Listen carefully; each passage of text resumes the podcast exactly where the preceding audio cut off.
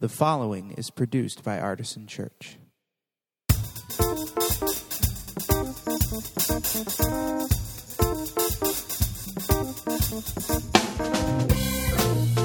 Welcome to the Artisan Church Podcast, a weekly broadcast of Artisan Church in Rochester, New York. To learn more about Artisan Church or to support the ministry, visit www.artisanchurch.com. Thank you.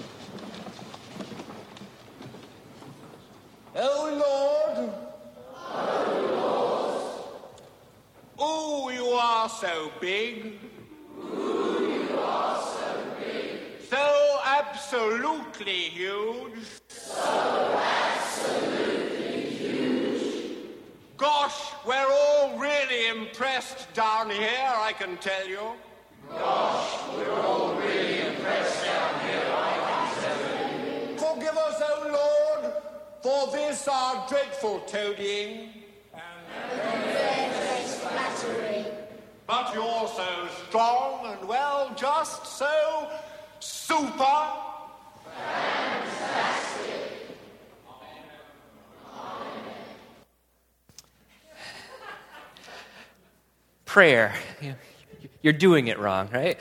Uh, at least it feels that way sometimes. That prayer has to be you know, some elaborate, uh, ritualistic set of weird words and very formal and austere and all those things. And, but it's uh, one of those things that doesn't always come naturally. And so for the next few weeks, uh, my name's Jason, by the way, one of the pastors here, along with uh, Scott and Mike and, and the crew here at Artisan. Uh, but for the next few weeks, we're going to look at this area of prayer. We've actually just entered this wonderful season of Lent. It's that, that time in the church calendar that uh, began on Wednesday, Ash Wednesday, which was part of the immersed in some of the artwork and prayer stations around here. As Scott said, take advantage of those. But those 40 days, uh, apart from the Sundays, leading up to that, that tragedy and triumph of Easter and preparing ourselves. And so we thought it'd be helpful to, uh, to dig a little deeper in this area of prayer, hopefully encourage one another. You know, we're not going to try to beat each other up that we're not terribly good at this, is one of the reasons we're tackling this um, more fully. And really practice it. So not only talk about it, which is one of those things we're also good at. I'm certainly good at talking about stuff. But practice. Uh, do some praying. Do some ways of praying throughout the coming weeks that'll hopefully be helpful for you connecting with God and hearing from Him and responding. And so, uh, so today, though, we're going to focus on that most simplest, that most simple area of prayer in the form of that Lord's Prayer, that our daily bread kind of prayer, just when we ask for needs to be met. And so uh, I remember when I first came to understand prayer, even a little bit, wasn't really taught it in my family setting quite so much. We, you know, didn't, didn't do church, didn't uh, get involved in that kind of stuff. But when we visited my grandparents, who were about, oh, they lived in Enfield, Maine, a couple, two and a half hours uh, south of where we lived, and spend, you know, weeks or weekends with them quite frequently. And it was sometime around the age of four or five that, as my grandmother was tucking me into the bed there and probably read a story and all that good stuff, and she taught me that prayer. Maybe some of you guys remember this from childhood, or even those who are parents, maybe you teach this to your kids that now I lay me down to sleep. Anyone, anyone say that with me? It's now I lay me down to sleep. I pray the Lord my soul to keep. If I should die before I wake, I pray the Lord my soul to take. Which, you know, for our modern sensibilities, I don't know, death and some soul taker coming into a four year old's room may not seem appropriate, but for whatever reason, it was a very peaceful prayer to me. And to be fair, when that prayer was no doubt developed, when that little rhyme was put together, it was probably, you know, 19th century Chicago with cholera or, you know, polio outbreaks. And waking up in the morning wasn't always a foregone conclusion. So, at least the way I received that prayer, it was somewhat comforting to know that no matter what happened, even while I could do nothing about it, there was a God who would be willing to receive me and, and care and protect. And, and God probably looked a lot like my grandparents. You know, was, you know that, was the, that was the picture I had. Uh, you know, so that's one of the prayers I've taught my kids uh, as, as we've learned to pray together. And uh, I also taught them the other version. Maybe Grant and Heath, you guys know the other version. Now I lay me down to sleep, a bag of candy at my feet. If I should die before I wake, you'll know it's from a bellyache. You know, yeah. So there's good ways of praying, and maybe not so good, right? That, uh, that don't always work. And so that's what we want to dive into and figure out. Because it turns out that even the disciples didn't have a great grasp of prayer. You'd think, you know, Jesus would have picked, you know, some of the best and the brightest. Uh, the fact that he didn't is very good news for me and you. Uh, but they didn't quite get prayer the way they wanted to.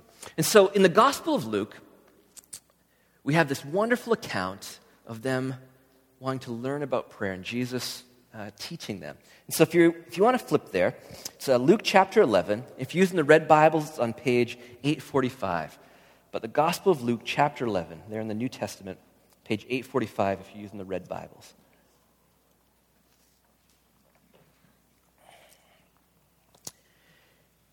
And here we have just verse 1. We'll just start right there.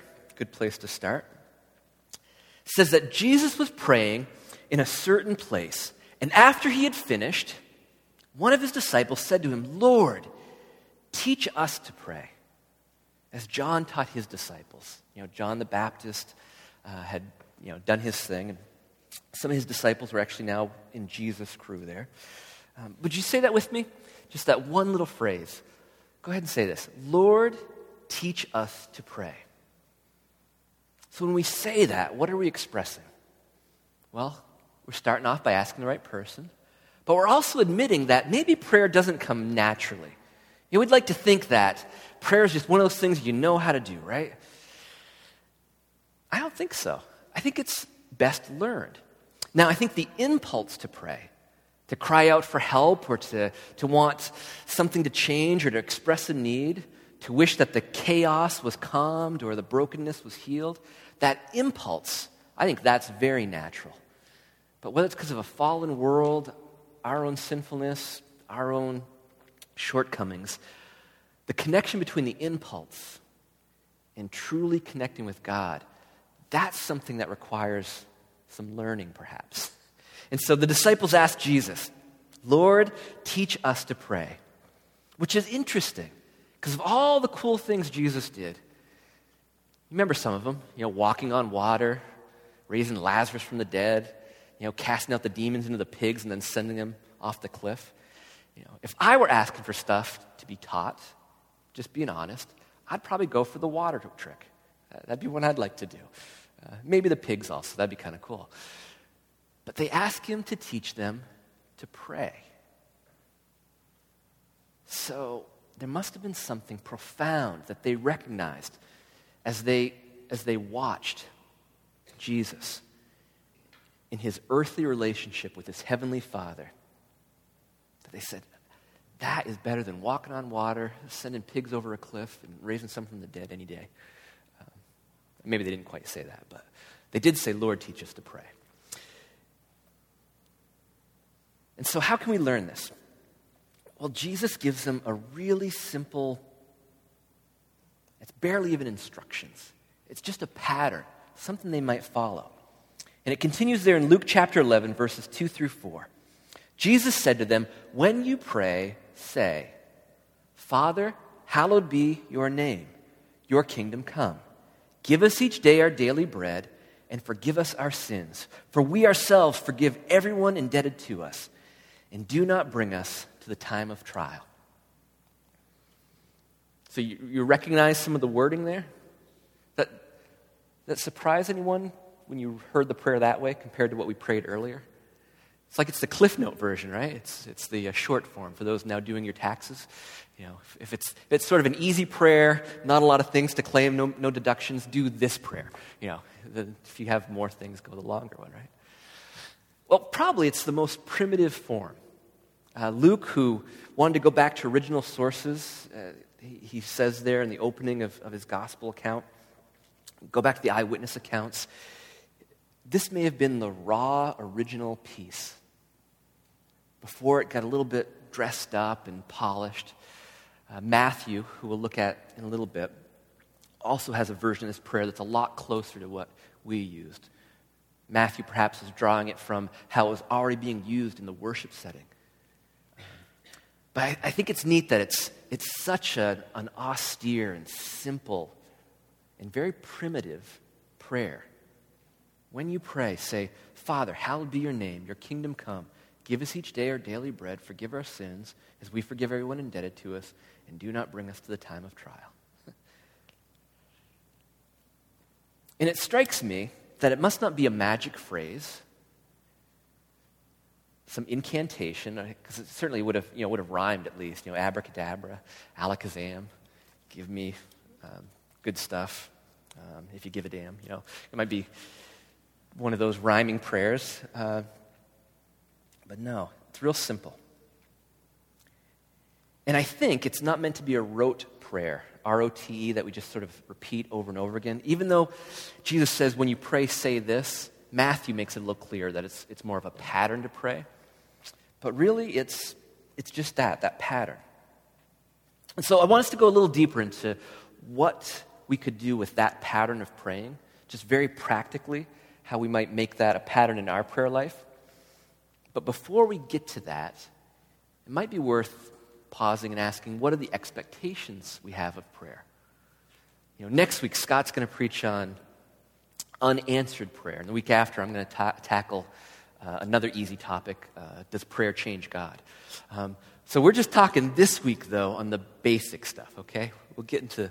But what are some of the basic expectations? And we'll do the nuances and the craziness in the next couple weeks. What are expectations of God? What is God's expectation of us? And so here's what Jesus says. He does it in the, does it in the form of a story. Instead of some theological you know, explanation or a Sunday school lesson, he just tells this real simple story that captures the expectations, or begins to at least. So it's in Luke chapter 11, verses 5 through 8.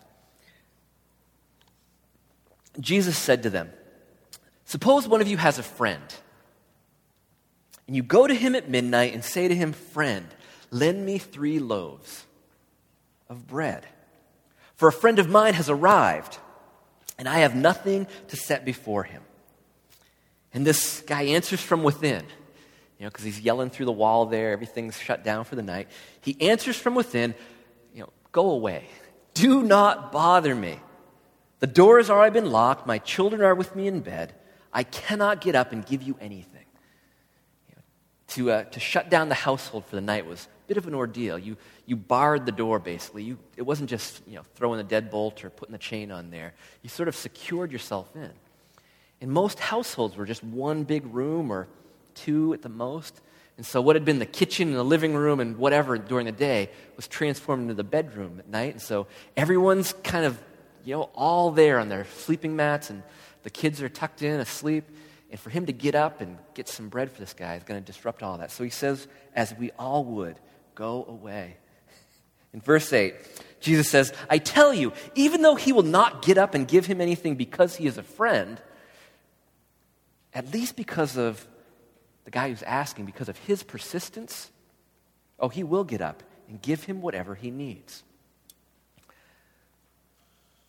So those, there's more to the whole story there, but What's the expectation then of us? Do you notice the persistence that's required? That at the very least, Jesus is saying that prayer should be something that we stick with for a little while. And I'm kind of curious.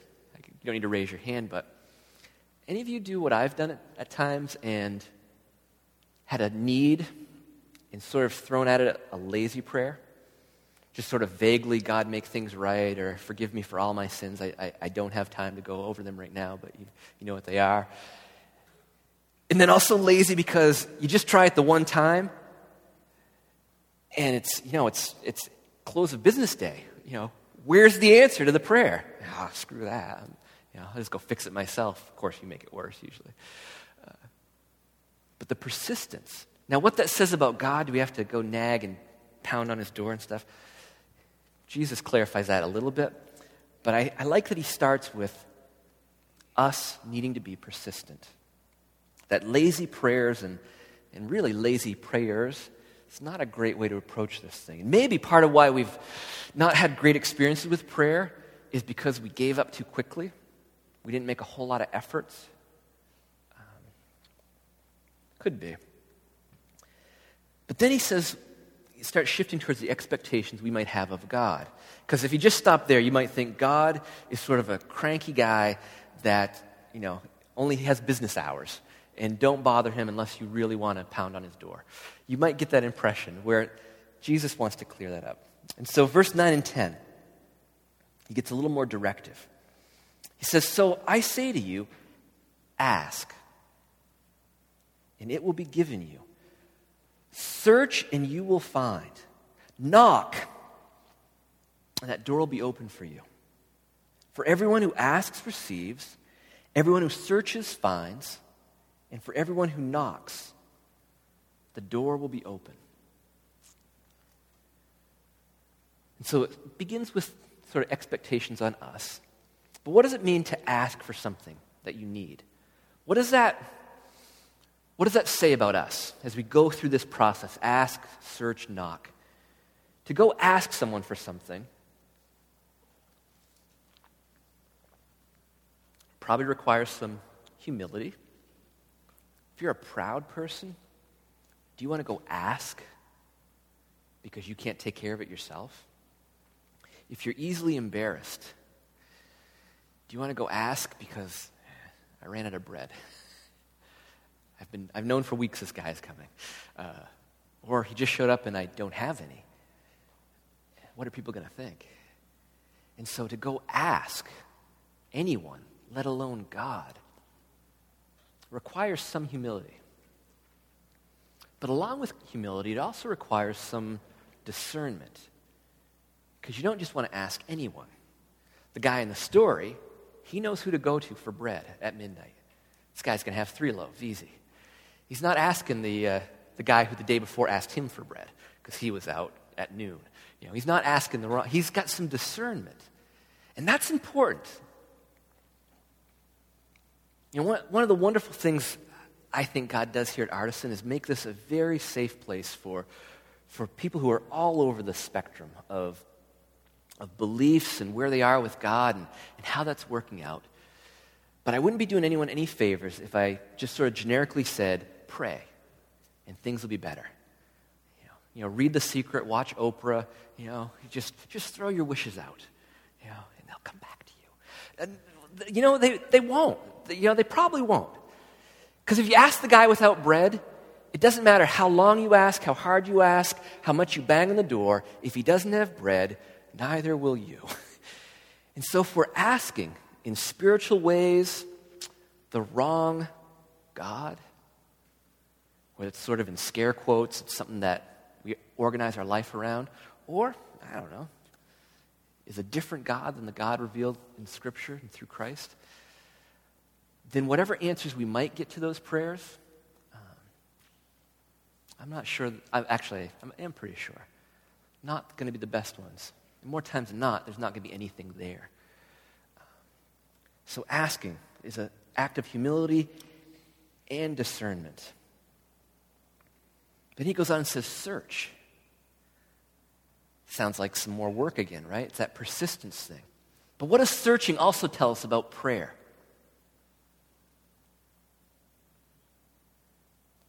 Does it take a little effort? Might there be a process to this? Could it be a bit of a journey? Which, again, for this crew, we're all about the process and the journey, so it's really great to have that affirmed. That it doesn't have to be instant answers and, and, and easy throwaway um, solutions. But there, there might be a journey and a process to this searching. And then I love how he finishes with that metaphor of knocking. So think of the situations in your life that you, you knock on a door. What's going on there? Before we see how much that applies to God, what is assumed in the act of knocking on a door? What are you doing? What are you expressing? Any thoughts on that? Go ahead and shout some of those out. Why do you knock on doors? To get an answer. It's polite. Okay? Answer polite. Other folks. Say a little louder so other folks can hear you. You have a need. How about you, Grant?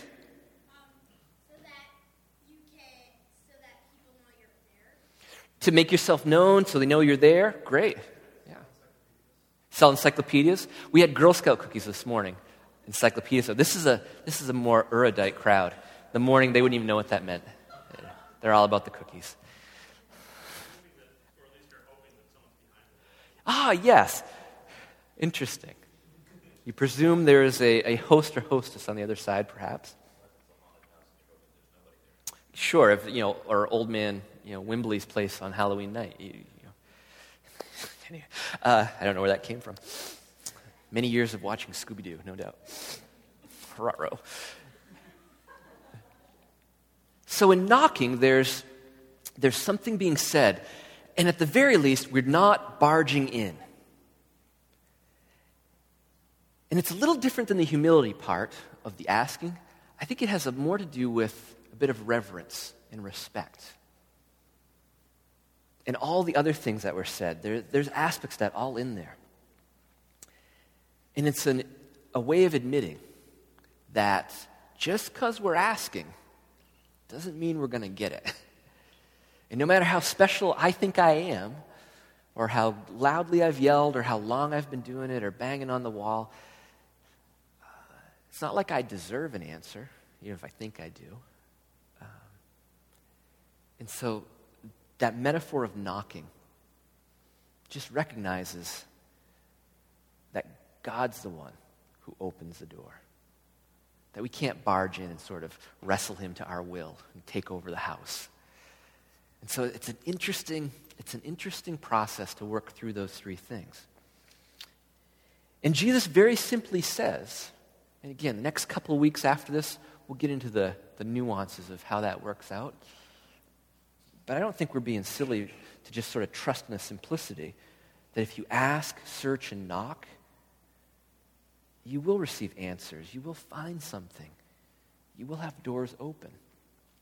Now, whether that always happens or not, experientially, it doesn't seem to be the case that every time we ask, we get the answer we want.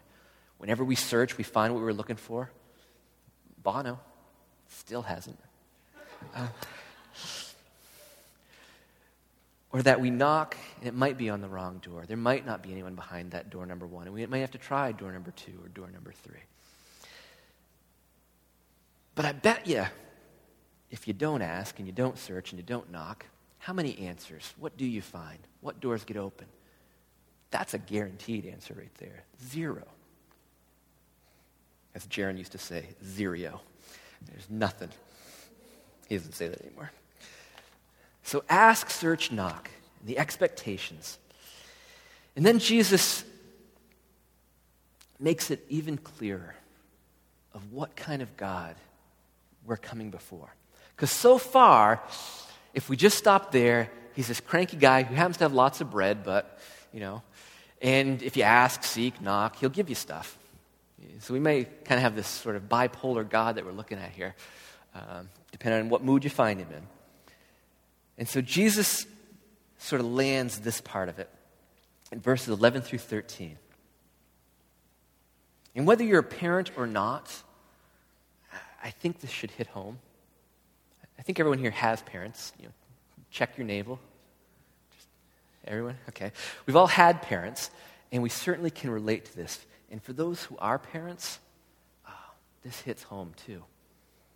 But Jesus says, verse 11 through 13, if there's anyone among you who, if your child asks for a fish, will give a snake instead of a fish, now again, it depends on the child. There's, there's exceptions to this rule, depending on your kid. But let's think of, you know, sort of the, the constricting, crushing, or poisonous, bitey, fangy snakes. Those kind. Not the kind that the guy across the road used to have and would bring out and Jaron would play with. That's a different kind. I love living in the city. Uh, but if your child asked for a fish, a delicious fish fillet, would you give him a poisonous, bitey, crushing snake uh, instead of a fish? Verse 12. Or if a child asked for an egg, will you slip him a scorpion? If you then,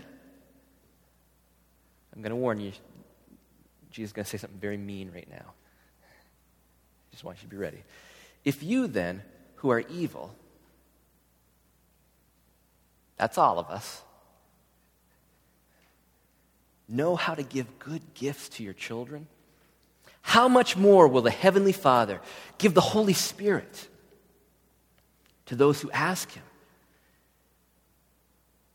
Ask for bread, you can get the presence of God even. And so,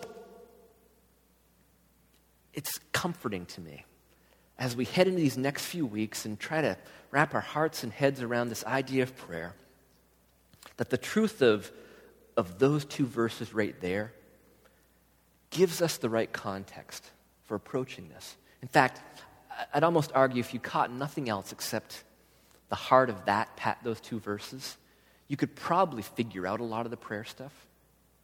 You know, I think as a dad, uh, I have a almost 12 year old, 12 in April, 11 uh, year old son Jaron, and 9 year old daughter Bryn.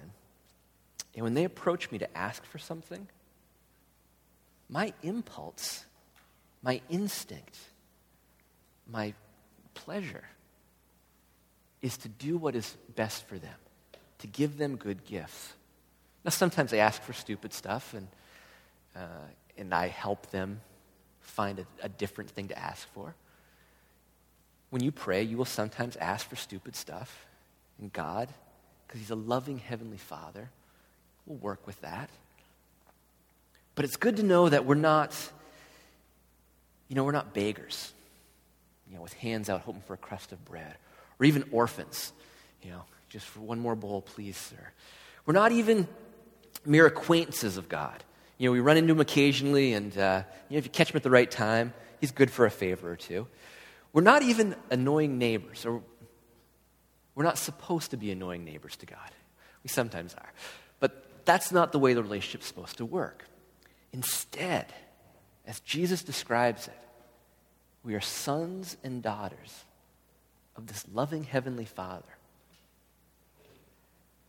And it seems kind of sappy, doesn't it? Especially here at the rated M for mature crowd. We have a loving Heavenly Father. Would you prefer something else?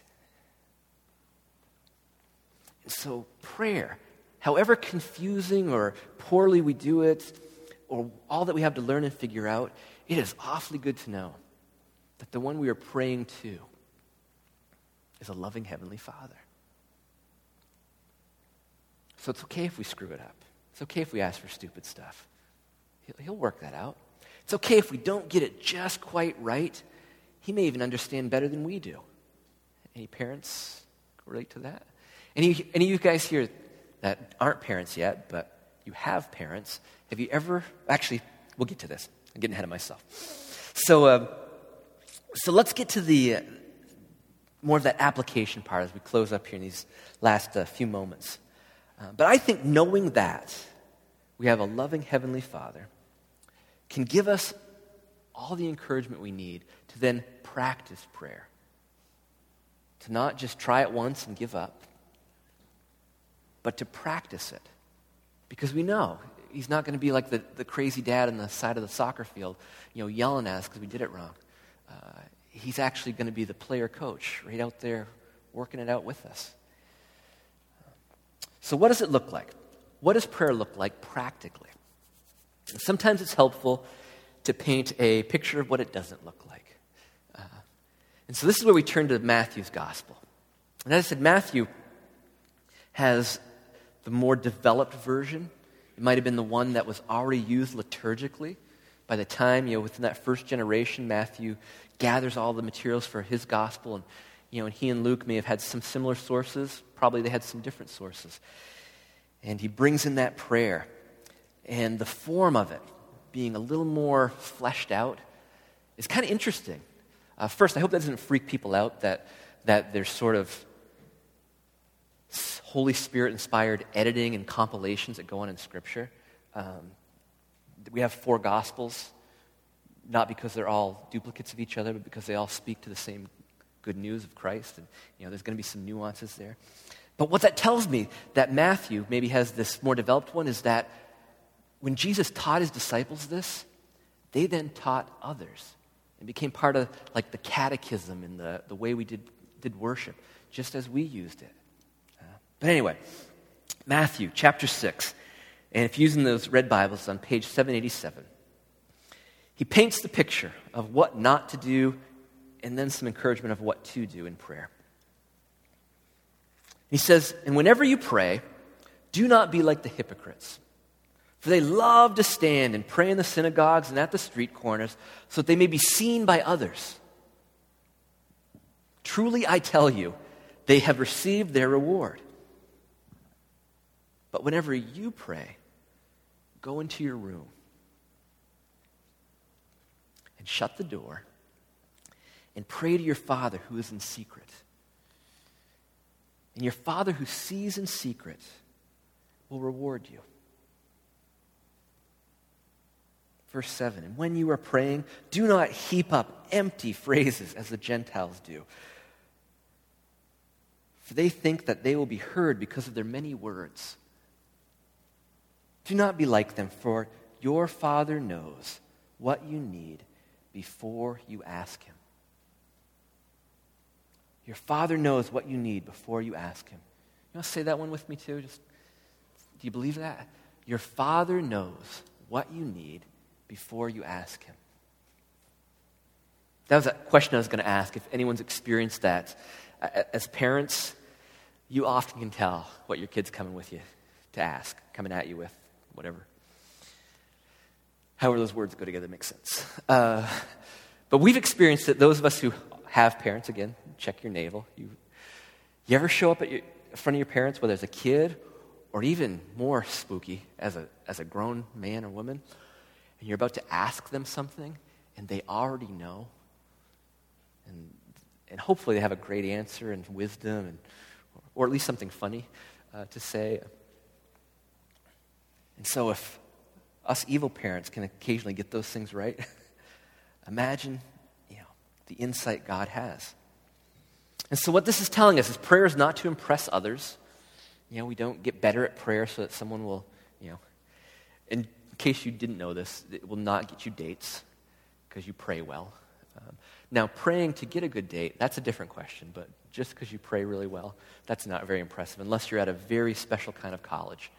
Uh, and, then, and then I'm praying for you at that point. Uh, prayer is not to impress God. Uh, because you can't impress God. You, seriously. I can't, you can't. But it's the opportunity for God to impress something upon us and to work in our lives. And so prayer then reminds us that we need God daily. And so, with all that backdrop of what we can expect of ourselves, what we can expect of God a little bit, I want us to just practice prayer. And as I mentioned, uh, in fact, I don't have the, the verse right there, but I think it's verse, might be verse 9. Someone want to read that for me? It's where, it's where Jesus then says, when you pray, pray in this way. What does it say? Okay. And then he goes on to do the, the basically the Lord's Prayer, but he says, pray in this way. Which again, if we read Luke, it was like say these words. We might confusingly think that. But I love how Matthew makes it pray in this way.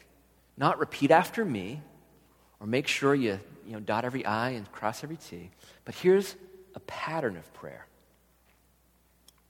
And so you may have you know, been praying for decades and you've got this thing down. Fantastic. Maybe this will be helpful to you to, to then share with someone else or with, with kids and someone else that you're working with in your life. But I think for a lot of us, it is really helpful to have some practical ways to sort of break through that logjam that we often feel of how to communicate with God. Um, my daughter, Bryn, uh, I don't know that she'd be embarrassed by this, but she's not here, so. But when she has a chance to pray, or sometimes when I, when I ask her to pray in, in different settings, or when it's bedtime and you know, we're getting ready to pray, and she doesn't quite know what to say, I just say, Bryn, go ahead and say, Dear God. And for whatever reason, as soon as she gets the dear God out of her mouth, it sort of opens things up. And so sometimes it's really helpful to have these memorized habits that when we don't know what to say, we can at least do the Our Father. But even more than that, since so many of us have this memorized, this particular prayer, and if you don't, I really want to encourage you. This is one to memorize Our Father who art in heaven. Since so many of us have it memorized, it is a wonderful pattern to then expand on and fill in some stuff. So here's what I want us to do. As we head towards our time at the Lord's table and more, if you want to take advantage of some of the other prayer stations and just the singing worship, um, we're going to practice prayer. And I just want us to do the Lord's Prayer together once through, especially for those who don't quite have it memorized. Do it with our eyes open if you want, and then we'll close our eyes, and I'll, t- and I'll guide us through it one sort of line at a time, and then we'll fill in the, the space with the kind of prayers that little, just that little line of prayer um, suggests. And then hopefully, this week, Monday, Tuesday, Wednesday, when you're looking for a way to pray, you'll have a sense of how to start this. Uh, it's a great way if you're a couple. Pray through this. Putting your kids to bed. Pray with them this way. Sitting there, you know, lunch break, and you just want to be connecting with God for a few minutes, pray this way. So let us do so. And uh, I'd encourage you to just kind of sit there comfortably. You may want to sort of put your hands opened in a posture of receiving uh, on your on your legs, on your, on your top of your knees. And if you need to, hear the words on the screen. But let's do this once through, and then we'll go back a second time, and I'll, I'll guide us. And this will be our practice. And someday that'll make perfect, right? But let's practice. So let's pray this to a heavenly Father who loves us. Pray with me. Our Father, who art in heaven, hallowed be thy name. Thy kingdom come Thy will be done on earth as it is in heaven. And give us this day our daily bread, and forgive us our sins as we forgive those who sin against us. And lead us not into temptation, but deliver us from evil. For thine is the kingdom, and the power, and the glory forever. Amen. And let's pray that again. You may want to close your eyes. But that opening line, our Father who art in heaven, hallowed be thy name. That just tells us God is the one we're approaching. He's worthy of worship, awe, and reverence. And that's the best place to start. Before we start asking for stuff, let's recognize who we're asking. And so pause for a moment and pray what is, in essence, a prayer of praise, of praising God for who He is. So, some attribute, His holiness, that He's creator, that He's Redeemer. But just in your own hearts, praise God for being God. Do that.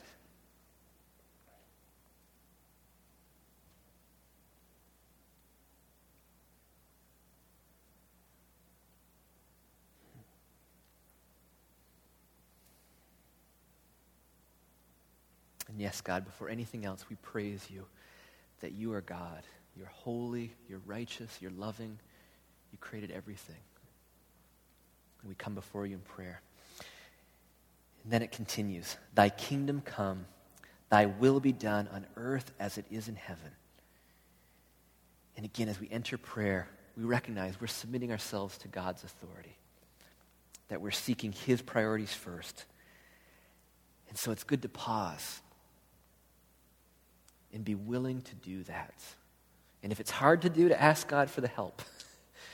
Um, but in your own hearts, pause and, and just tell God, if you're able, God, I am willing to receive your answers. And if you're not quite willing, pray, God, I don't want to give up my will. Show me how or if. Uh, but spend a moment praying in that way.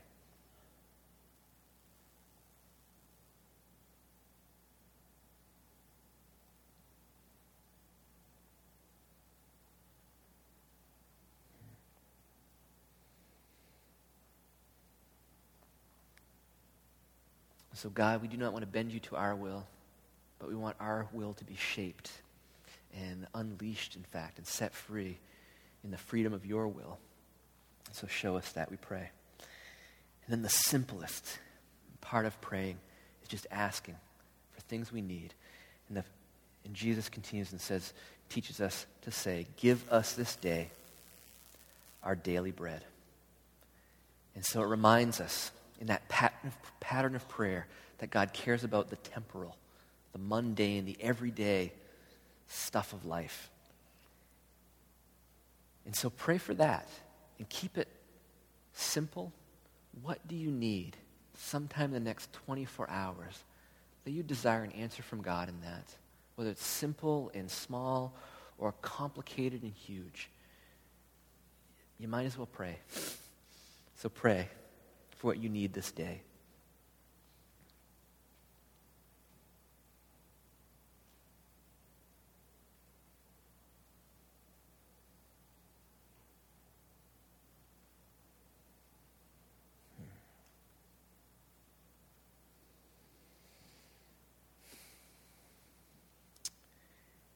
And then Jesus continues.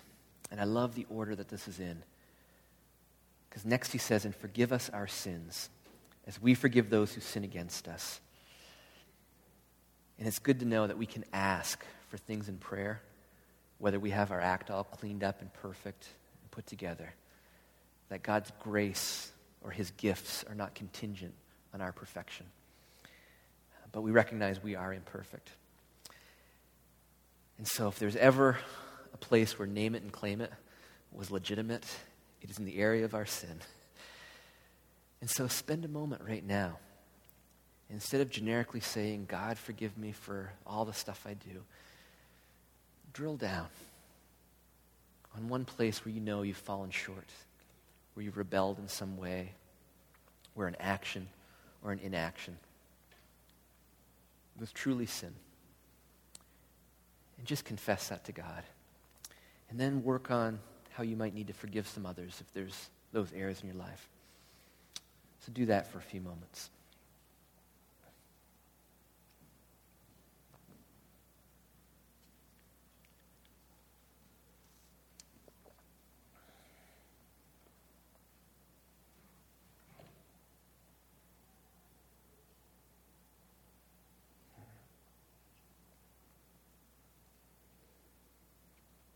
Uh, thank you for your grace that forgives, Jesus. It's good to know he cares about the eternal as well. And it continues as he says, and pray, lead us not into temptation, but deliver us from evil. And so God cares about everything in between the temporal and the eternal, the here and now and the hereafter. And as we get our sins forgiven, we don't need to feel victimized that we'll just fall back into it. We can actually pray, God, deliver us from, from the habits, from the literal places that we go that make sin so attractive. And we can pray his protection for that spiritual battle, that spiritual warfare that goes on around us and, and internally. So pause. It may be related to the sin that you confessed earlier. Pray against the temptation that comes your way for that sin. Pray He'd protect you from going to that place, being in that situation. Spend a moment asking Him for that help.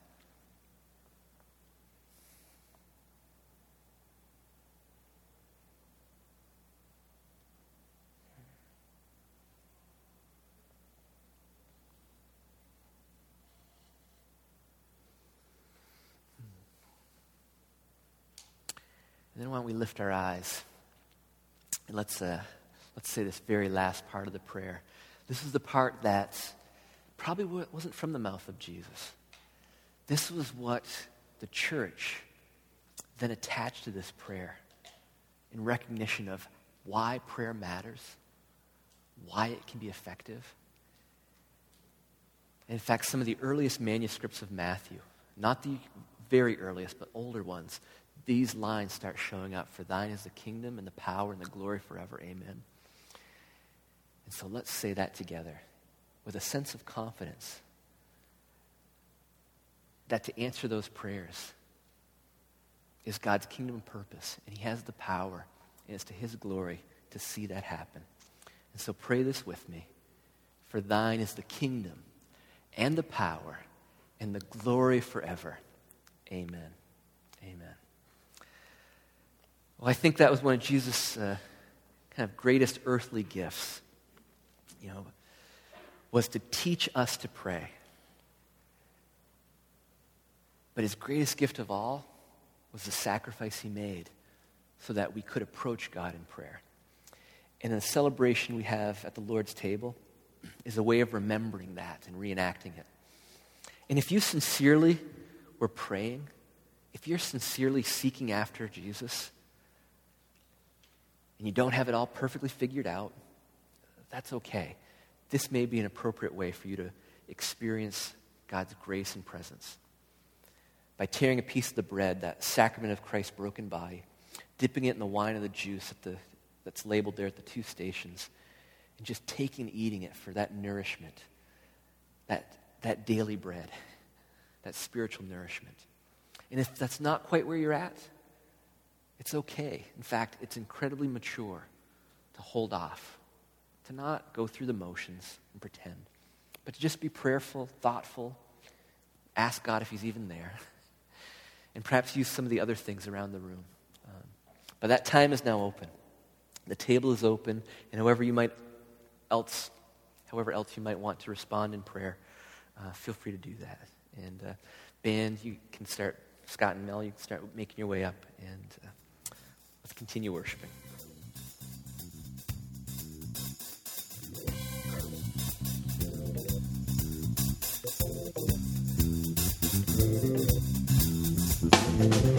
This has been the Artisan Church Podcast.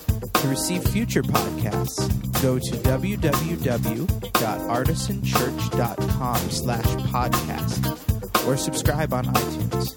Thank you for listening.